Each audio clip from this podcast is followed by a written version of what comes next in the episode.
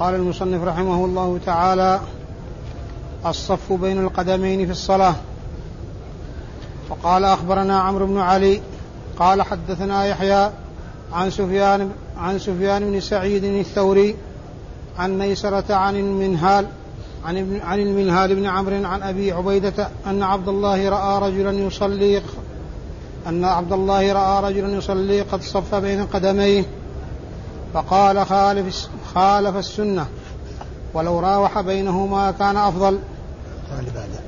وقال أخبرنا إسماعيل بن مسعود قال حدثنا خالد عن شعبة قال أخبرني ميسرة بن حبيب قال سمعت المنهار بن عمرو يحدث عن أبي عبيدة عن عبد الله أنه رأى رجلا يصلي قد صف بين قدميه فقال أخطأ السنة ولو راوح بينهما كان اعجب كان أعجب إلي.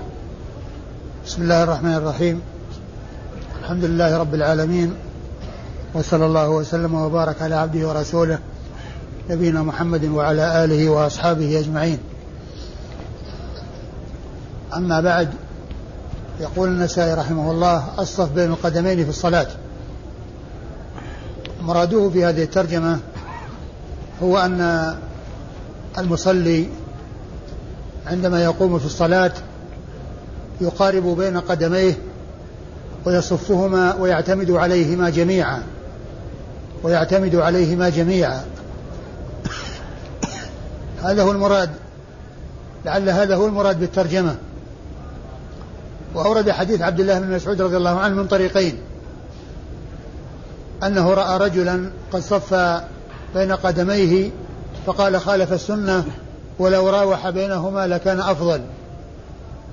والرواية الثانية ولو راوح بينهما لكان أعجب إلي. والمراد بالمراوحة أنه يعتمد على هذه تارة وعلى هذه تارة. عندما يعتمد على الثانية تستريح الأخرى. ثم بعد أن تستريح وتكون الأخرى قد اعتمد عليها يعتمد على الأخرى التي قد استراحت ثم تحصل الراحة للرجل الأخرى. هذا هو المقصود بالمراوحة بين الرجلين. والحديث من هذين الطريقين فيه انقطاع لأنه من رواية أبي عبيدة عن أبيه وأبو عبيدة لم يسمع من أبيه فهو مرسل. يعني فيه انقطاع. وعلى هذا فالحديث غير ثابت. يعني كون أن المشروع هو المراوحة وأنه لا يجوز يعني الصف يعني أو صف القدمين. ليس هناك شيء يدل عليه وإنما المشروع هو التقارب. تقارب يعني آآ آآ آآ كل إنسان يقرب من جاره إلى جهة الإمام. يقرب من جاره إلى جهة الإمام ويقرب يعني رجله إلى رجله ويعني يكون منكبه بجوار منكبه. ولا وليس هناك شيء يدل على مشروعية المراوحة ولا على آه، آه، صفهما جميعا وتلاصقهما وكل إنسان آه، المصلي يعتمد عليهما جميعا. وإنما يكون الأمر في ذلك واسع. وإنما المهم أن الإنسان يقرب من جاره إلى جهة الإمام ولا يكون هناك فرجة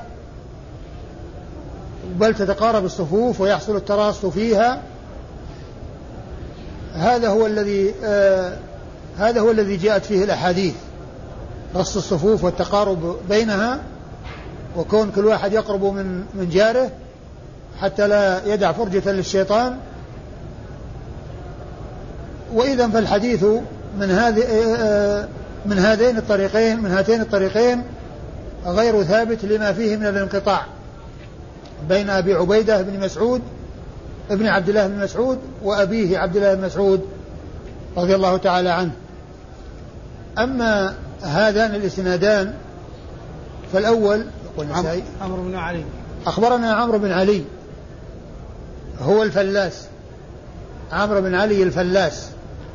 مشهور مشهور بهذه النسبة. وهو ناقد من النقاد. وكلامه في الرجال كثير. عندما يأتي الإنسان للتراجم وينظر في كلام المعدلين والمجرحين يجد كلام الفلاس أو نسبة التجريح أو التعديل إلى الفلاس كثيرة. وهو يأتي كثيرا بلفظ الفلاس عندما يأتي في في التعديل والتجريح للرجال. وقال وثقه الفلاس أو ضعفه الفلاس فهو مشهور بهذا. وهو لفظ مختصر يطلقونه كثيرا في التراجم عند ذكر توثيق الفلاس وتعديله للرجال وهو عمرو بن علي. عمرو بن علي وهو ثقة ثبت خرج حديثه أصحاب الكتب الستة. خرج حديثه أصحاب الكتب الستة. عن عن يحيى عن يحيى وهو بن سعيد القطان المحدث الناقد الثقة الثبت الذي كلامه في الرجال كثير ويأتي ذكره كثيرا يقال القطان آه، وثقه القطان ضعفه القطان. فهذا هو الذي يأتي ذكره به كثيرا في آه، كتب الرجال عند ذكر التراجم. وهو الذي قال فيه آه، الذهبي في كتابه من يعتمد قوله في الجرح والتعديل أن القطان يحيى بن سعيد القطان إذا اجتمع هو وعبد الرحمن بن مهدي على تضعيف شخص وعلى جرحه فهو لا يكاد يندمل جرحه. يعني معناه أنهما يصيبان الهدف. ويصيبان في قولهما ولا يكادان يخطئان. وهذا وهذه الكلمة من الذهبي يعني تبين عظم شأن كلام هذين الرجلين. إذا اجتمعا واتفقا على تضعيف شخص فإنه لا يكاد يندمل جرحه. وحديثه أخرجه أصحاب الكتب الستة. حديث يحيى بن سعيد القطان مخرج في الكتب الستة. سفيان بن سعيد الثوري. عن سفيان بن سعيد الثوري. سفيان بن سعيد بن مسروق الثوري. الثقة الثبت الحجة. وصف بأنه أمير المؤمنين في الحديث. وصف بأنه أمير المؤمنين في الحديث. وهذا وصف عالي ولقب رفيع. لم يظفر به إلا النادر القليل من المحدثين. مثل سفيان هذا ومثل شعبة بن الحجاج. ومثل إسحاق بن راهوية مثل البخاري والدار قطني وغير هؤلاء. وصفوا أو كل واحد منهم وصف بأنه أمير المؤمنين في الحديث وهو من أعلى صيغ التعديل وأرفع صيغ التعديل. وعندما يكون الثقات في القمة من الثقة والعدالة يميزون بينهم يميزون بين الشخصين بأن يعدوا أخطاء هذا وأخطأ هذا أخطاء القليلة. بالنسبة إلى الصواب الكثير جدا يعدون خطأ هذا وخطأ هذا. فإذا كان بالإحصاء أن أخطاء هذا أقل اعتبروه أعلى ممن زادت أخطاؤه ولو قليلا. ولو, ولو, ولو كانت الزيادة يسيرة بين هذا وهذا. يقدمون الشخص على الشخص بالتفاوت بينهما في قلة الخطأ. فمن قل خطأه أو عدت آه يعني آه أوهامه وأخطاؤه ووجدت يسيرة جدا في جانب الكثير مما رواه من الحديث قدموه على غيره وميزوه على غيره. وهذه الطريقة التي يميزون بها بين الثقات الأثبات عندما يقدمون بعضهم على بعض أو يحتاجون إلى أن يقدموا بعضهم على بعض يكون بعد الأغلاط القليلة.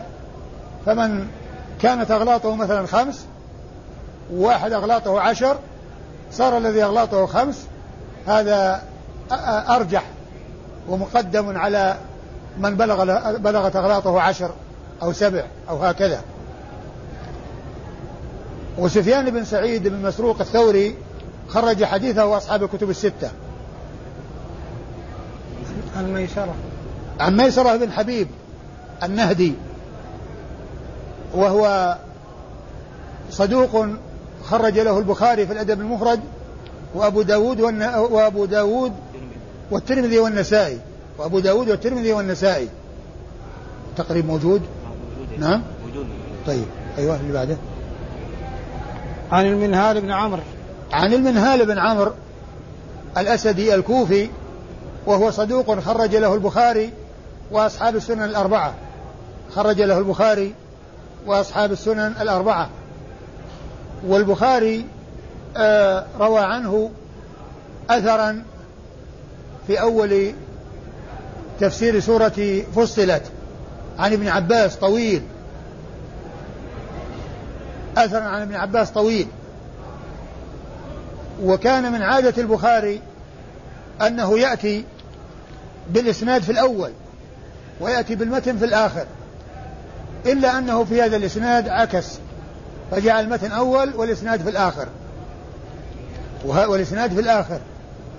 وذكر الحافظ بن حجر في شرحه لهذا الأثر أن صنيع البخاري هذا يشعر بأن الإسناد يعني يقل عن شرطه أو أنه لا يصل إلى شرطه ولكنه من قبيل ما يحتج به من قبيل ما يحتج به. وفي إسناده المنهال بن عمرو في إسناده المنهال, المنهال بن عمرو. الأسدي هذا؟ وقد خرج له البخاري وأصحاب السنن الأربعة. عن عن أبي عبيدة. عن أبي عبيدة ابن عبد الله بن مسعود. وقيل إن اسمه كنيته أنه آه، لا اسم له غيرها. وقيل إن له اسم آخر غير الكنية واختلف فيه على أقوال لكن هو مشهور بالكنية أبو عبيدة. ابن عبد الله بن مسعود وهو ثقة خرج حديثه وأصحاب السنن الأربعة. ثقة خرج حديثه أصحاب السنن الأربعة. يروي عن أبيه عبد الله بن مسعود صاحب رسول الله صلى الله عليه وسلم وهو من المهاجرين وهو رضي الله عنه من فقهاء الصحابة وهو وليس هو من العبادلة الأربعة المشهورين في الصحابة لأنه متقدم عليهم. وهم متأخرون وهم من صغار الصحابة هو ليس من الصغار. وقد عاشوا بعده زمنا وأدركهم من لم يلقى من مسعود. وهم عبد الله بن عمر وعبد الله بن عمر وعبد الله بن عباس وعبد الله بن الزبير. فهؤلاء هم المشهورون بلقب العبادلة. إذا قيل وقال به العبادلة من الصحابة أي هؤلاء الأربعة وابن مسعود ليس منهم. وبعض العلماء عد ابن مسعود منهم وأسقط واحدا من الأربعة ولكن ليس هذا هو الصحيح بل الصحيح المشهور هو أن العبادلة الأربعة هم هؤلاء من صغر الصحابة والذين في زمن متقارب والذين عاشوا بعد ابن مسعود زمنا وأدركهم من لم يدرك ابن مسعود وروى عنهم حديث رسول الله صلى الله عليه وسلم. وحديث ابن مسعود خرجه أصحاب الكتب الستة حديث عبد الله بن مسعود أخرجه أصحاب الكتب الستة. هذا هو الطريق الأول. والإسناد كما عرفنا فيه أبو عبيدة عن أبيه وروايته عن أبيه منقطعة. لم يسمع من أبيه. فهو من قبيل المرسل. هو من قبيل المرسل. لكن هذا الإرسال ليس هو المرسل المشهور في عرف المحدثين. لأن المشهور في عرف المحدثين أن يقول التابعي قال رسول الله. صلى الله عليه وسلم كذا. هذا هو المشهور.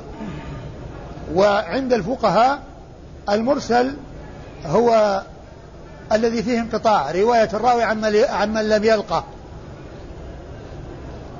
فهذا من قبيل المرسل لكن ليس بالاصطلاح المشهور عند المحدثين لأن الاصطلاح المشهور المحدثين خاص بقول الصحابي بقول التابعي قال رسول الله صلى الله عليه وسلم كذا. أما الانقطاع بين آه، شخص وشخص يعني لم يلقه وكونه يروي عما لم يلقه يقال روايته مرسلة. أرسل عن فلان أي روى عنه آآ آآ روى عنه وهو لم يسمع منه أو لم يلقه. وعلى هذا في الإسناد ضعيف. يعني ليس ليس بثابت لما فيه من الانقطاع. وأما الإسناد الثاني يقول أخبرنا إسماعيل بن مسعود. أخبرنا إسماعيل بن مسعود أبو مسعود البصري وهو ثقة خرج حديثه النسائي وحده. ثقة خرج حديثه النسائي وحده. وكنيته أبو مسعود. وقد ذكرت فيما مضى أن من أنواع علوم الحديث معرفة من وافقت كنيته اسم أبيه وأن فائدة ذلك دفع توهم التصحيف. فيما لو ذكر بالكنية مع أنه مشهور بالنسب. إسماعيل بن مسعود لو جاء إسماعيل أبو مسعود. فإن من لا يعرف أن كنية أبو مسعود يظن أن أبو مصحف, مصحف عن ابن ولكنه صواب. إن جاء إسماعيل أبو مسعود أو جاء إسماعيل بن مسعود الكل صواب. لأن أباه أبو, أبو مسعود لأن أباه مسعود وكنيته أبو مسعود. قال حدثنا خالد. قال حدثنا خالد بن, بن الحارث البصري وهو ثقة ثبت خرج له أصحاب الكتب الستة. عن, عن شعبة.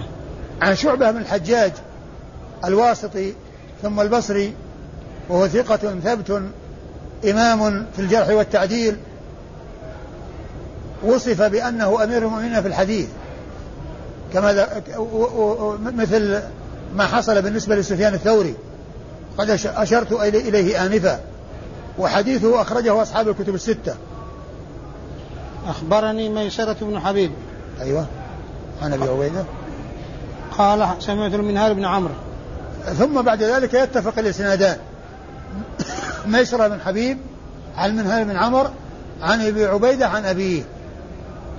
والعلة التي في الإسناد الأول في هذا الإسناد لأنه من رواية أبي عبيدة عن أبيه وروايته عن أبيه مرسلة فهو منقطع فلا, فلا, فلا يثبت الحديث من هذين الطريقين. وقول الصحابي من السنة كذا أو خالف السنة يريدون بذلك السنة سنة الرسول صلى الله عليه وسلم. الصحابي إذا قال من السنة كذا أو السنة كذا أو تلك السنة يقصد بذلك سنة الرسول صلى الله عليه وسلم. وأل فيها للعهد الذهني يعني آه ليس ليس المراد بها سنة أخرى يعني سنة التابعين أو أو أو, أو, أو الصحابة. يعني التي آه الأقوال التي قيلت عنهم وإنما المقصود بها سنة الرسول صلى الله عليه وسلم. أما غير الصحابي لو قال من السنة كذا من السنة كذا فلا يكون مثل قول الصحابي من السنة كذا. لأنه يحتمل أن يكون يعني آه أنه عن الصحابة وأن هذا مما هو معروف عن بعض الصحابة. نعم. سكوت الإمام بعد افتتاح الصلاة. قال أخبرنا محمود بن غيلان قال حدثنا وكيع قال حدثنا سفيان عن عمارة بن القعقاع عن أبي زرعة بن عمرو بن جرير عن أبي هريرة أن رسول رضي الله عنه أن رسول الله صلى الله عليه وسلم كانت له سكتة إذا افتتح الصلاة. كان؟ أن رسول الله صلى الله عليه وسلم كانت له سكتة إذا افتتح الصلاة. ثم أورد النسائي السكوت السكوت السكوت بين سكوت الإمام بعد افتتاح الصلاة. سكوت الإمام بعد افتتاح الصلاة يعني بعد التكبير. بعد كونه يفتتح الصلاة بالتكبير يسكت. يعني و و و وذلك في الصلاة الجهرية كما هو معلوم لأنها هي التي يتبين بها السكوت. بخلاف السرية فإنها كلها سكوت. لكن هذا في الجهرية يعني إذا كبر سكت ثم أتى بالفاتحة. فهذه سكتة لرسول الله صلى الله عليه وسلم. كان إذا افتتح الصلاة يعني يسكت. يعني هذا السكوت فيه فيه ذكر الذي هو دعاء الاستفتاح. كما جاء في حديث أبي هريرة الآتي بعد هذا. وهذا مختصر من الحديث الذي بعده. لأن الحديث الذي بعده سأل أبو هريرة الرسول صلى الله عليه وسلم ماذا تقول في هذا السكوت الذي بين التكبير والقراءة؟ فبين له الدعاء الذي هو دعاء الاستفتاح. أو نوعا من أنواع أدعية الاستفتاح الثابتة عن رسول الله صلى الله عليه وسلم. إذا السكوت بعد تكبيرة الإحرام وقبل القراءة للإتيان بدعاء الاستفتاح هذه سنة سنها رسول الله صلى الله عليه وسلم. فعندما يدخل الإمام في الصلاة ويكبر يسكت يعني وقتا يقرأ فيه دعاء الاستفتاح بينه وبين نفسه سرا ثم بعد ذلك يأتي بالقراءة فيبدأ بقراءة الفاتحة ثم بالسورة. والحديث هنا أورده المصنف من أجل السكوت بعد التكبير. وهذا هو مقصوده من إيراد هذه القطعة من الحديث التي هي ما يدل على السكوت مع أنه جاء عن أبي هريرة مطولا وفيه ذكر دعاء الاستفتاح.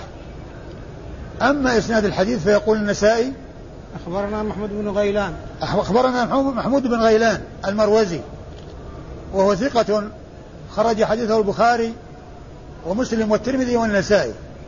البخاري ومسلم والترمذي والنسائي. لم يخرج له أبو داود ولا ابن ماجه؟ حدثنا وكيع. حدثنا وكيع ابن الجراح الرؤاسي الكوفي وهو ثقة خرج حديثه أصحاب الكتب الستة. حدثنا سفيان. حدثنا سفيان وهو وهو وهو بن سعيد وهو بن سعيد بن مسروق الثوري الذي تقدم ذكره قريبا. وهو هنا مهمل لم ينسب. وفي طبقة سفيان بن عيينة. وهما في زمن واحد ويشتركان في التلاميذ والشيوخ كثيرا. ولهذا يقال في بعض التراجم يقال في من دونهما روى عن السفيانين وفي من فوقهما روى عنه السفيانان. والمراد سفيان الثوري وسفيان بن عيينة فهما في زمن واحد. إلا أن الثوري كوفي وابن عيينة مكي والطريقة المتبعة عند العلماء في معرفة تمييز المهمل إما بالرجوع إلى الأسانيد إذا كانت الأسانيد متعددة وبذلك قد ينسب هذا المهمل في بعضها فيتضح المقصود. لأنه جاء في إسناد نفس الحديث إلا أنه عند مخرج آخر خرجه وجاء مسمى منسوب. إذا عرف المهمل بهذه الطريقة. الطريقة الثانية أن يعرف هل آه هذا الراوي الذي هو محمود بن غيلان أو الشخص الذي فوقه الذي آه الذي روى عنه سفيان وهو وهو من؟ عمار بن القعقاع. وهو لا وهو ال وهو ال وكيع. وهو لا اللي هو وكيع مو محمود بن غيلان وكيع يعني روى عن سفيان. وسفيان روى عن عمار بن القعقاع. عن عمر بن القعقاع. يعني ينظر في التلاميذ والشيوخ يعني هل روى عنه الاثنان معا أو روى عنه أحدهما؟ إذا روي إذا وجد يعني مثلا في مثل تهذيب الكمال أن ما روى له إلا أحدهما عرف بأن الثاني بأن هذا هو الذي روى عنه. لأنه سمي ولم يسمى الآخر. ما ذكر في الشيوخ ولا في التلاميذ مثلا. والطريقة الثالثة أو إن اشترك في الشيوخ والتلاميذ بأن يكون التلاميذ اللي دونه روى روى عن الاثنين وهما روى عن من فوقهما. عند ذلك ينظر إلى كثرة الملازمة وكثرة الاتصال وكونه من بلده فهذه ترجح أحد الشخصين على الآخر. هذا إذا اتفق في الشيوخ والتلاميذ.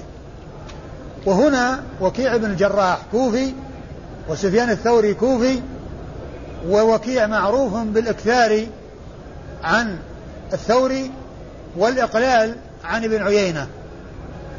وقد قال الحافظ بن حجر في في في فتح الباري أن أن أنه يحمل على أنه الثوري لأن وكيع معروفا بكثرة الرواية عنه. وليس ابن عيينة لأنه مقل من الرواية عنه. عندما يأتي مهملا عندما يأتي مهملا والراوي وكيع يحمل على أنه الثوري. لأن الثور لأن وكيعا مكثر من الرواية عن الثوري مقل من الرواية عن ابن عيينة فيحمل على من كان أكثر من يكون أكثر عنه رواية من يكون أكثر رواية عنه. و وكيع خرج حديثه أصحاب الكتب الستة. وسفيان الثوري كما ذكرت تقدم ذكره قريبا وأنه ممن وصف بأمير المؤمنين في الحديث وحديثه أخرجه أصحاب الكتب الستة. عن عمارة بن القعقاع. عن عمارة بن القعقاع وهو ثقة خرج حديثه أصحاب الكتب الستة. عن أبي زرعة ابن عمرو بن جرير ابن عبد الله البجلي. جده جرير بن عبد الله البجلي. أبو زرعة بن عبد الله أبو زرعة بن عمرو ابن جرير. فجرير بن عبد الله صاحب رسول الله صلى الله عليه وسلم هو جد أبي زرعة هذا. وأبو زرعة هذا آه ثقة خرج حديثه أصحاب الكتب الستة وهو مشهور بكنيته أبو زرعة. واختلف في اسمه على أقوال لكن شهرته إنما هي بكنيته أبي زرعة. وحديثه أخرجه أصحاب الكتب الستة. وأبو زرعة كما ذكرت سابقا تطلق أو هذا ال هذا ال هذه الكنية اشتهر بها جماعة. لكن آه إذا جاء في عصر التابعين يعني ممن يروي عن الصحابة فالمراد به هذا ابن ابن ابن عمرو بن جرير لأنه يروي عن الصحابة. وإذا جاء في آه في آه القرن الثالث الهجري القرن الثالث الهجري فهو أبو زرعة الرازي. الذي روى عنه مسلم في صحيحه حديثا واحدا. روى عنه مسلم في صحيحه حديثا واحدا وهو عبيد الله بن عبد الكريم. و وفيه أبو زرعة الدمشقي وهو بعده بقليل. وهناك أبو زرعة العراقي وهو متأخر في القرن التاسع. يعني ابن العراقي ابن عبد الرحيم العراقي اللي هو صاحب الألفية. ابنه مشهور بكنية أبو زرعة. فأبو زرعة تطلق أو كنية اشتهر بها عدد. لكن بمعرفة أزمانهم يعني يعرف آه يعني آه كل واحد ولا يلتبس. وأبو زرعة متقدم هذا لأنه في زمن التابعين.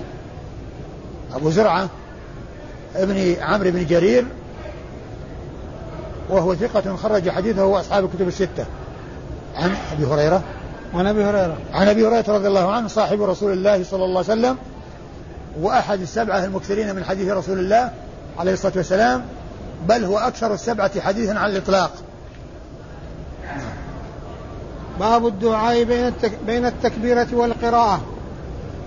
قال أخبرنا علي بن حجر قال أخبرنا جرير عن عمارة بن القعقاع عن أبي زرعة بن عمرو بن جرير عن أبي هريرة أنه قال كان رسول الله صلى الله عليه وسلم إذا افتتح الصلاة سكت هنيهة.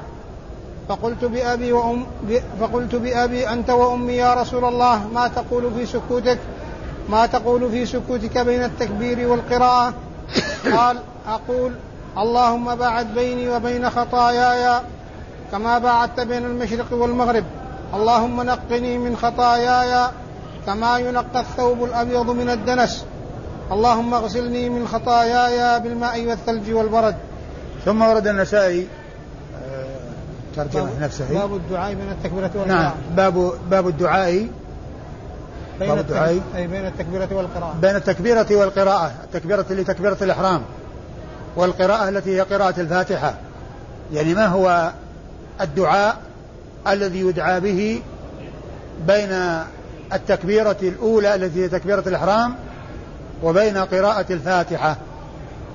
أورد في ذلك حديث أبي هريرة رضي الله عنه الذي يقول فيه أنه أن أن الرسول صلى الله عليه وسلم كان يسكت بعد تكبير هنيهة فقلت بأبي أنت وأمي يا رسول الله ما ما تقول بين التكبير والقراءة؟ فقال أقول اللهم باعد بيني وبين خطاياي كما باعدت بين المشرق والمغرب اللهم نقني اللهم اغسلني اللهم نقني, من خطاياي كما ينقى الثوب الأبيض من الدنس. اللهم أغسلني من خطاياي بالثلج والماء والبرد. هذا هو الدعاء الذي كان يدعو به الرسول صلوات الله وسلامه وبركاته عليه عند في, في الاستفتاح عندما يأتي بتكبيرة الإحرام وقبل أن يبدأ بقراءة الفاتحة يدعو بهذا الدعاء الذي أخبر الذي آه، سأله عنه أبو هريرة وأجابه صلى الله عليه وسلم إلى سؤاله. وهذا يدل على مشروعية هذا الذكر أو مشروعية هذا الدعاء. لأن هناك بعض بعض أدعية الاستفتاح ذكر. سبحانك اللهم وبحمدك تبارك اسمك تعالى جدك ولا إله غيرك. هذا ذكر. وثناء على الله عز وجل. وفي أدعية الاستفتاح ما هو دعاء؟ مثل هذا الحديث الذي معنا. اللهم باعد بيني وبين خطايا كما باعدت بين المشرق والمغرب اللهم نقني. نقني من خطايا كما ينقى الثوب ينقى الثوب الأبيض من الدنس. اللهم اغسلني من خطاياي بالثلج والماء والبرد. آه فهذا دعاء. والحديث يدل على مشروعية أو على استحباب الاتيان بهذا الدعاء وكذلك بغيره من الأدعية لكن لا تجمع كلها في موضع واحد. وإنما يؤتى بهذا أحيانا وبهذا أحيانا ما ثبت عن رسول الله صلى الله عليه وسلم يؤتى به لكن لا يجمع بينها وإنما يؤتى بهذا في بعض الأحيان وبهذا في بعض الأحيان.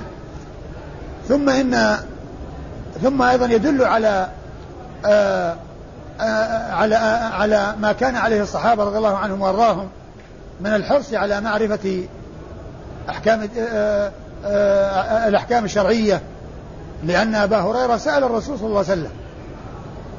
عن الدعاء أو ماذا يقوله في هذا السكوت. ماذا يقول في هذا السكوت. فأجابه بما أجاب بذكر هذا الدعاء عنه عليه الصلاة والسلام.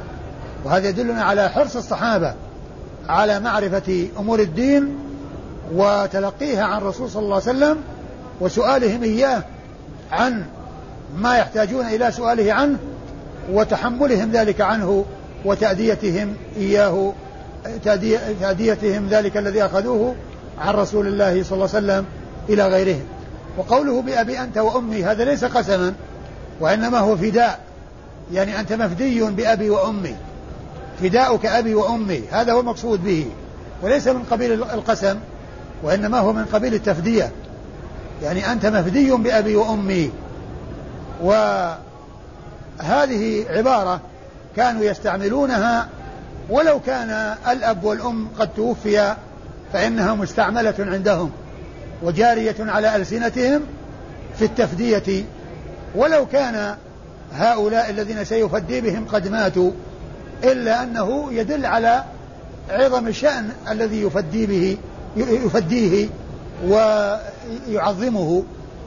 فقول أبي هريرة بأبي أنت وأمي يا رسول الله أي أنت مفدي بأبي وأمي يا رسول الله. والحديث سبق أن مر سبق أن مر هذا الحديث في آه، في آه، أبواب الوضوء وجاء هنا من أجل دعاء الاستفتاح. نعم. أخبرنا علي بن حجر. أخبرنا علي بن حجر.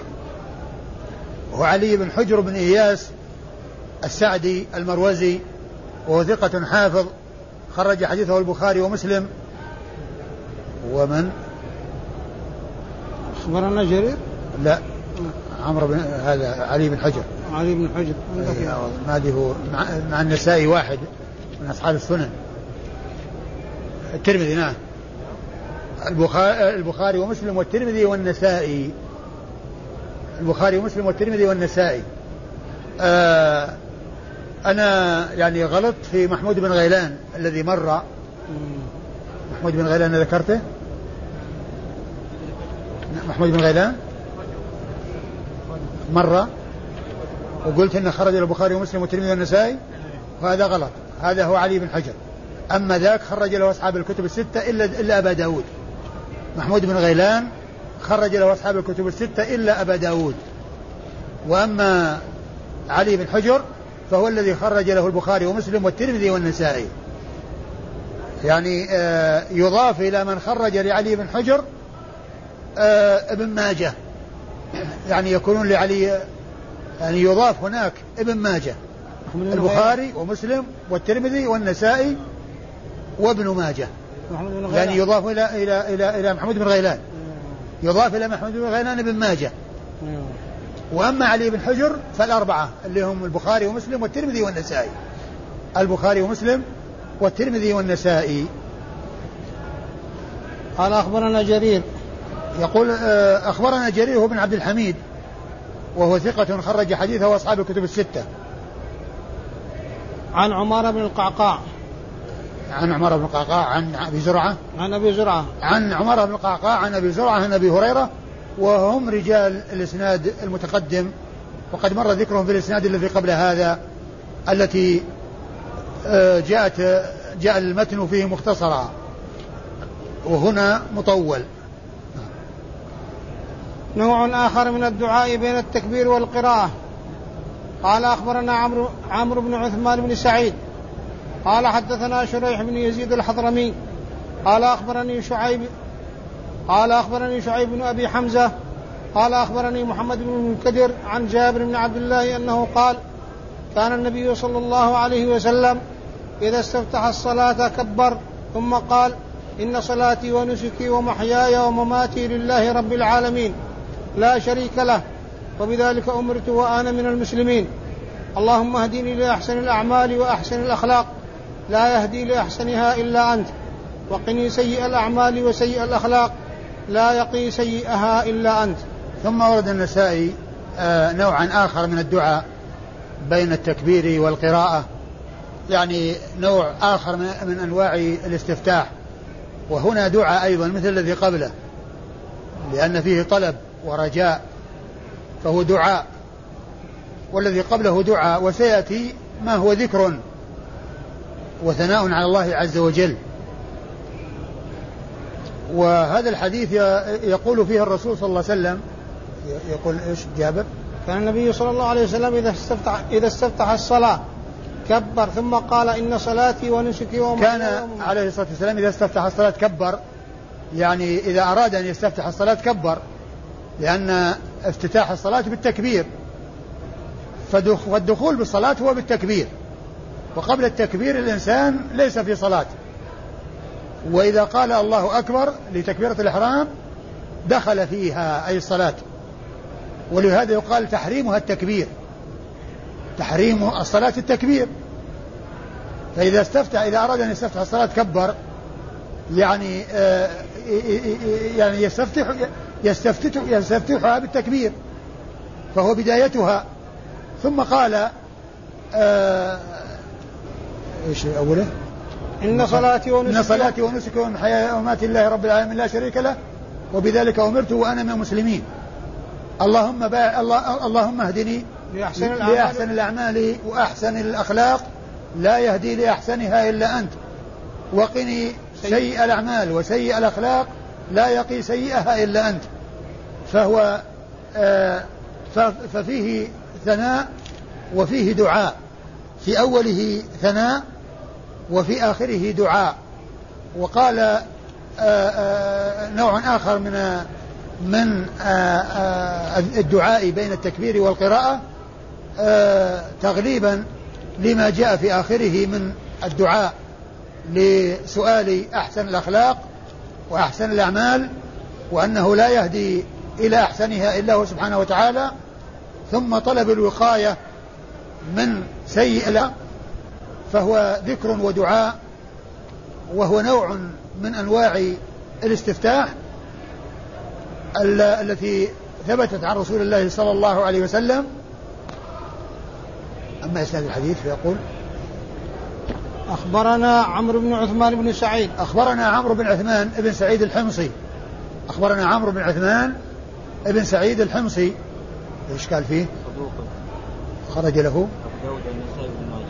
وهو صدوق خرج له أبو داود والنسائي وابن ماجه. نعم. قال حدثنا شريح ابن يزيد الحضرمي. حدثنا قال حدثنا شريح بن يزيد الحضرمي. و آه ذكر في ترجمته أنه وثقه ابن حبان. ذكر في ترجمته أنه وثقه ابن حبان. أيوة. شريح؟ نعم. في التقريب ما ذكر شيء. ما أدري نعم. فين أي تقريب؟ طبعا أي طبعا. المصرية المصرية ما فيها. شريح. أبو حيوة نعم. هو أبو حيوة نعم. شريح بن يزيد. الحمصي. إيش قال عنه؟ ثقة؟ طبعا مصرية؟ حقت عبد الوهاب عبد الوهاب عبد اللطيف؟ أو غيره. لا لا هذه لا لا لأن هذا ما ما هي أقول لعل هذه في مصرية ولا شامية؟ شريح بن يزيد الحضرمي نعم. الحمصي؟ نعم شريح بن يزيد الحضرمي الحمصي؟ من هو؟ يصير نعم يصير حمصي لأنه يعني أصله حضرمي وبعدين يكون حمصي بس ما أدري هل قال حمصي؟ نعم قال عنه حمصي؟ نعم المؤذن نعم وقال ثقة؟ نعم إيه إذا الطبعة الطبعة المصرية ليس فيها ليس فيها درجته. ليس فيها الحكم عليه بشيء خالية من الحكم عليه بشيء. لكن في آه، ترجمته في تهذيب التهذيب نقل توثيقه عن ابن حبان. نعم. قال أخبرني شعيب بن أبي حمزة. أخبرني شعيب بن أبي حمزة الحمصي وهو ثقة خرج حديثه وأصحاب الكتب الستة. أخبرني محمد بن منكدر. أخبرني محمد بن منكدر المدني وثقة فاضل خرج حديثه وأصحاب الكتب الستة. عن جابر بن عبد الله. عن جابر بن عبد الله الأنصاري صاحب رسول الله صلى الله عليه وسلم وأحد السبعة المكثرين من رواية حديث الرسول صلى الله عليه وسلم وهم الذين قال فيهم السيوطي بالألفية والمكثرون في رواية الأثر أبو هريرة إليه بن عمر وأنس والبحر كالخدري وجابر وزوجة النبي. والله أعلم وصلى الله وسلم وبارك على عبده ورسول نبينا محمد وعلى آله وأصحابه أجمعين.